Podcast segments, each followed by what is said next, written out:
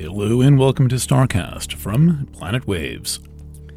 My name is Eric Francis Coppolino, the host of Planet Waves FM on hiatus, and the host of the Planet Waves Horoscope also on hiatus, both returning at the time of the Northern Hemisphere Southern Solstice. That would be next week. Hello to my subscribers and everyone else, and thank you for tuning in. This is the edition of StarCast that is dedicated to the new moon in sign Gemini. This is uh, an unusual new moon in that it is making a couple of very meaningful conjunctions. The most important of which is a conjunction to the asteroid Atlantis. Now, the mythology of Atlantis is about the use and abuse of power. That's uh, that's really what we come down to. That's what the mythology of the fall of Atlantis is about. Well, really, what when you when you think about it, like what what really went wrong there? Which uh, which versions of the story are you familiar with?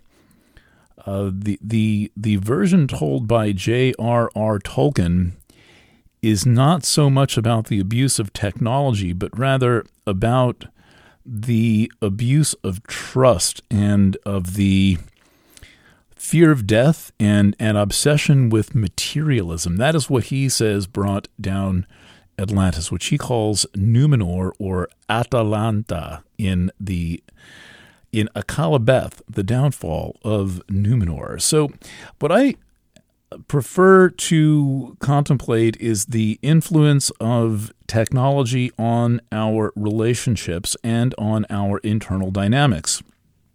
So we know we've got a comment on uh, on on the influence and impact of technology because we're looking at a conjunction of the new moon with Atlantis, and we know that there's something about internal dynamics because that is what Gemini is about. And we know there is something about interpersonal relationships that is between humans rather than within them because this new moon conjunction is also exactly conjunct or very closely conjunct Juno. And by the way, did I mention that this takes place on the 18th of June? And this particular version of uh, the chart does not tell you what day of the week that is. And the company stopped updating the software right before they got to doing that for me, putting in the day of the week. Uh, since I'm one of those people who's, uh, I, I, call it day date compromise. So that would be uh, on Father's Day, the 18th, a new moon on Father's Day. Oh, that's uh, that's that's lovely. And and and by the way, it's a pretty harmonious and uh, and and peaceful chart. Okay, so we've got a new moon, the new moon, moon conjunct Sun in Gemini, conjunct Atlantis, and conjunct Juno. So there's something here about the influence of of, of technical consciousness, not the devices, the consciousness that they create, and how that influences the human realm. Gemini, by the way, being the first of the human signs and the, the joke of that is that when the uh, when the zodiac begins, uh, that we're in the sign of Aries, the ram, and then a month later, 30 days later, we're in the sign of the bull or the cow, depending on how you think about it. And then finally, 60 days into the zodiac, we have an image of a human, but it's not one human, it's two humans. Oh, the first human sign has two people. That's really interesting. It sounds a little Adam and Evie, except that the two people implied in Gemini might be the brothers, they might be the lovers, they might be twins, Castor and Pollux. Anyway, it's a human sign. Now, this this kind of cluster of Moon, Sun, Atlantis, and Juno is exactly opposite the galactic center. And this tells us to, to be on notice for something l- larger than than we might ordinarily think that a new moon is about. Uh, the the galactic center is a kind of a spiritual homing signal. Um, and and it, it seems very peaceful and majestic when you think of the galactic center, except when you realize that there is, first of all, a supermassive black hole at the center of the thing, which contemporary astronomers say cannot possibly provide enough gravitational influence to hold the entire galaxy together. Hence, the well uh, for that and other reasons the analysis of this thing that is being called dark matter which seems to concentrate around the outsides of galaxies and uh, anyway that's a that's a long story now conjunct the gal- oh, but but one of my favorite things about the galactic center is that you don't even need to get that close to it for it to be daylight all the time because uh, the, the, the, stars get closer and closer together the closer that you get to the galactic core, with the exception of when you're in between the bands. So if you, but you, as you move closer, it just gets more and more concentrated. The night sky gets brighter and brighter, and close to the galactic center, the stars are moving very fast. Now you don't think of stars as moving but they do. Our star orbits our galaxy in about 250 billion or million years. Uh, billion, million, what's the difference? A couple of zeros. Um, and it is anything but peaceful. Those stars are whipping around, and it would certainly make interesting science fiction speculation uh, to imagine being on one of those very fast stars. Now, also, conjunct the galactic center is a slow mover, a trans Neptunian object called Varda. Varda is, speaking of the Silmarillion, uh, a, a, a primary god of Middle Earth um, and a, a creation of J.R.R. Tolkien, um, a uh, the, the the supreme goddess figure of the Tolkien legendarium. And that fits with the Galactic Center, which has to me kind of a extreme yin goddess like quality uh, to it, but placed in the sign Sagittarius, late Sagittarius. So now adding up the points involved here and not really stretching very far. We've got the galactic center, I think the, the, the, most significant of them, which is in a conjunction with Varda, both in late Sagittarius, and then Sun, Moon, Atlantis, and Juno uh, in, uh, in in an axial alignment across an opposition, a grand opposition. Now, well, you might say, well, what's a, what's what's square that opposition? That's that's always a question to ask because when you see any opposition, ask what's at 90 degrees, and that is Neptune. So with Neptune, we have a beware of false spirituality, beware of uh, letting your idealism get in the way. We have beware of believing things that are not necessarily true. We have a, a lot of commentary on um, th- things that, let's say, glitter are not necessarily gold, and uh, what might seem to have light around it is not necessarily uh, spiritually supportive. So that's uh, that's a caution there with Neptune, and a great deal of deception and self deception uh, are involved in, in Neptune. But the real problem with Neptune is the problem of belief. Belief is what you do when you don't know. So anytime you hear yourself say, I believe, the question then is, what is that belief based on? What do you actually know? Now, we would have to in our time, we would have to kind of have a uh, weekend long seminar, probably residential, on the difference between knowledge and belief.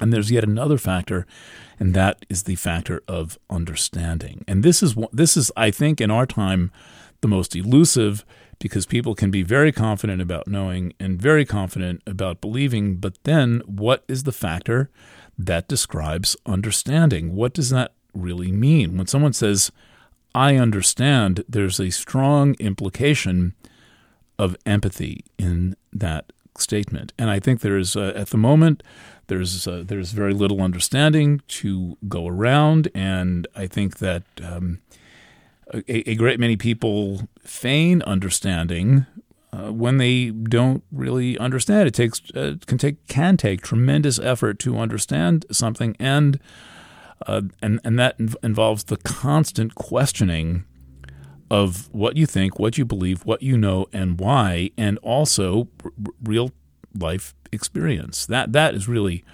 understanding. I think most understanding comes from experience, and then if, there's always a subjective uh, presence in people's lives, a subjective experience that can't uh, actually be understood. And I think it's always a good idea to know the limits on what we call understanding. So that's the main.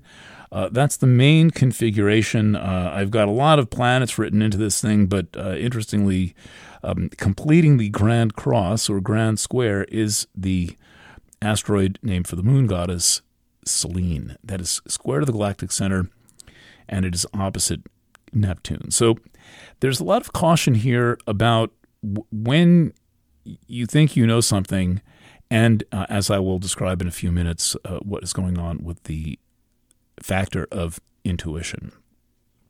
So, meanwhile, running in the background of this all uh, is Pluto in late Capricorn. Pluto last week backed into Capricorn. Uh, it, it did so in an exact partile trine to Sedna, which is in very late Taurus at the moment, uh, as one of my readers um, pointed out. So we with with Pluto and Capricorn, as I mentioned in the most recent edition, and gave more details then than I will give now, we have a reactivation of the United States Pluto return, which has only ever happened once, and I personally can't think of another republic that has actually had a Pluto return. A republic has to exist for two and a half centuries. Kingdoms usually do uh, dynasties usually do. Pharaohs can last a long. Well, individual pharaohs, okay, not that long, but dynasties last a long time. But republics don't usually last a long time. So the crisis that uh, certainly the United States has been in, is in, and will be in is largely described by the Pluto return of the United States. And the United States is the kind of founder of the uh, the the attempted grand experiment in democracy, or uh, representative democracy, or a republic, actually, is more, more accurate. And, and uh, uh, that's not going so well at the moment. Uh, we have a lot of uh, kind of cashing in of our hopes and dreams and fears, and uh, we and we keep we keep buying our ideals from people who sell them to us, like the Brooklyn Bridge. All right, so uh, that is that. Now, a couple of interesting features in the chart and the planets a little bit closer to home. Uh, one thing going on right now is that there is a sextile, 60 degree, very stable aspect spanning two signs between Jupiter in Taurus and Saturn in Pisces. So this has got some extra energy because Jupiter is the ruler of Pisces. Saturn is not the ruler of Taurus, but Saturn does have dignity in the Earth signs, and so there's not exactly a mutual reception, but the uh, the the kind of crossover between the let's say earthy oriented Saturn and the watery oriented Jupiter in one another's signs uh, describes a simpatico. They're uh, they are they're both female signs, and both Jupiter and Saturn have male and masculine and feminine expressions, and now they're currently in their feminine or nocturnal expressions. In any event, the 60 degree aspect between Jupiter and Saturn is highly stable and is. Um, I think this, uh, for one more reason I'm going to give, but this alone um, is, is uh, important, is is that it is um, an important time to stabilize things. And it's very, very hard to stabilize things right now. And this is largely because people's minds are not stable. But the the the the, the reason from like a astro logos, that is to say, the following the logic of astrology, reason uh, to attempt to stabilize things now is because people's minds are going to be uh, more prone to and open to stability. Uh, they, they, they may be feeling a little uh, unconfident with so much going on, square Neptune, but uh, don't worry about that. And, and, and those who are, are tapped into the um, confidence of Jupiter sextile Saturn are the, are the ones who need to use that as the kind of a guiding pattern to uh, to influence their lives and to uh, guide, guide the direction of events. Now, at the same time, um, we have a slow, powerful Venus. Venus is a month away from being retrograde, but nonetheless is um, in in its slow, powerful mode because it is entering shadow phase uh, sometime soon, and slowing down for the retrograde, and planets gain influence and notability based on their speed. And so when you have a normally quick planet like Venus, which could move through a sign in less a degree rather in less than a day, uh, slowing down, well, that's uh, that that is uh, that is meaningful, and it is doing so. The at the new moon chart, we have another very lovely sextile between Mercury and Venus. Uh, so this is a another aspect describing stability, and I would say in particular the stability about emotional communication. So that that that is there, and that is happening. There's also one last really gleaming sextile in this chart. A lot of those sextile 60 degree aspect. It bridges the energy of two signs. Generally, they will be of the same element.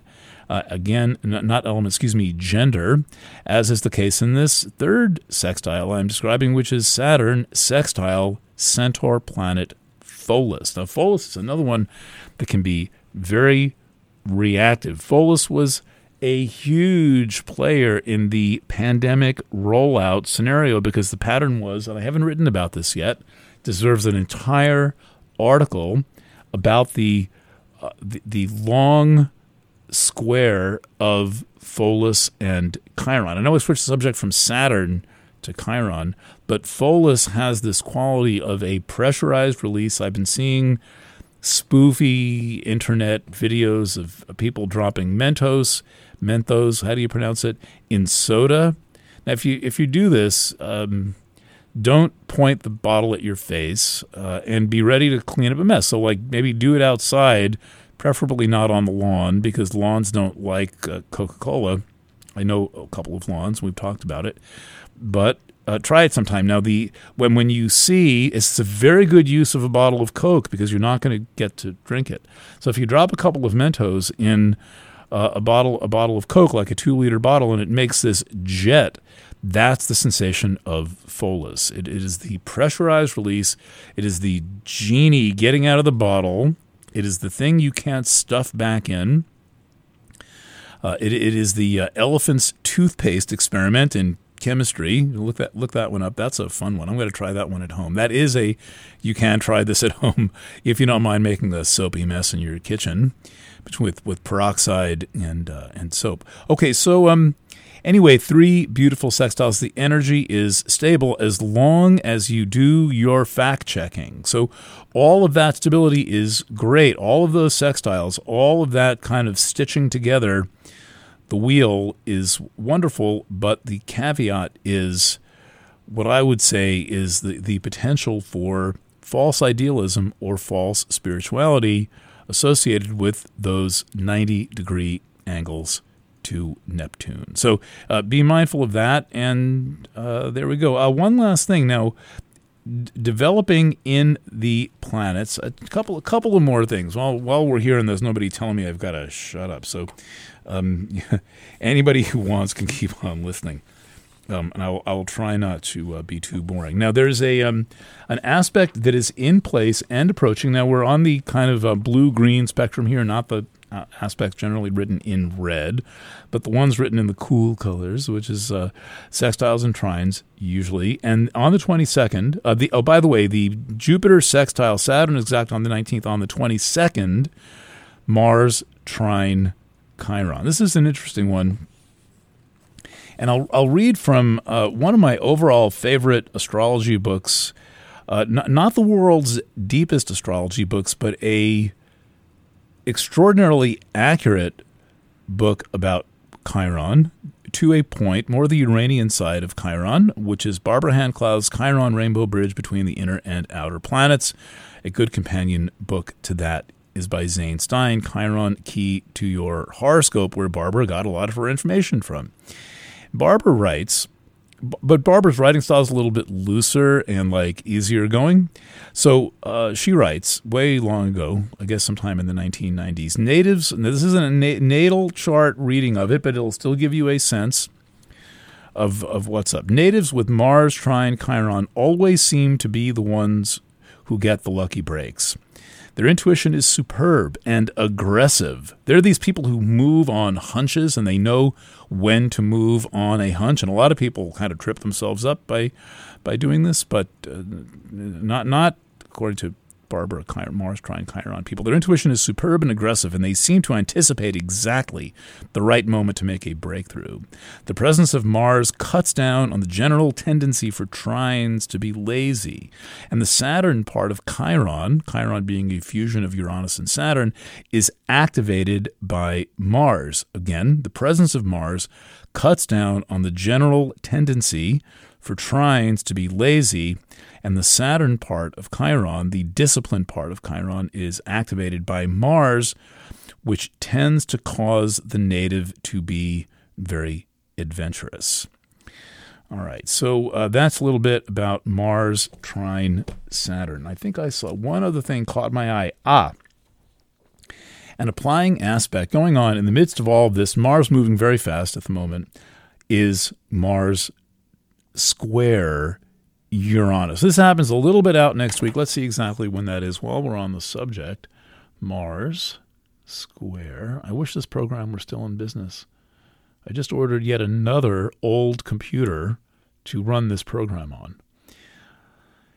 Because it can only run on computers built before 2020. So someday I'm going to have a, uh, a, an old Mac museum. I could kind of have one now. On June 26th uh, will be the exact square. This is after the solstice. We'll get to the solstice next week. Mars square Uranus. Now, uh, th- this is in effect, but it's not fully tuned and focused, but it's still there. Uh, so this is um, Mars square Uranus trine Chiron. Put that all together. What do you have? I mean, um, you have the spontaneous kind of accident prone quality of Mars square Uranus, that kind of aggressive quality of it, and the, the things happening, not quite aggressive, things happening. And then the use of intuition, the, the assertive use of intuition with Mars trine Chiron. So, um, that's the that's it. That's what I've got for you tonight. Uh, this is my last week out of not doing a horoscope. I am planning to have the July horoscope next week. Let's see if that happens. It should happen. I, I like to keep the horoscope on, the monthly horoscope on the schedule of the week that the sun changes signs. The Cancer birthday reading coming around that time soon. Gemini reading is ready. Cancer reading is available for pre order. And we are offering the trifecta mid year video reading. Sell enough of those? I will do it. All right, that is what I have to say to you. Thank you to my subscribers uh, for an interesting place to see Planet Waves articles and Planet Waves discussions. I suggest checking out a website that we will give a shortcut to, but it's um, planetwaves.substack.com. It's a different kind of presentation of Planet Waves uh, it is the same basic materials, but they're just a kind of a nice modern format, not not like a blog or a ordinary website. Again, planetwaves.substack.com, and I'm going to link into one article about that in the letter that is going out with um, tonight's mailing. Maybe maybe one or two. All right. Thank you for listening. Drop me a note if you if you feel like it. EFC at planetwaves.net. If I don't respond, I'm not ignoring you, just send it again the next day. Thanks for listening. Lots of love, and bye for now.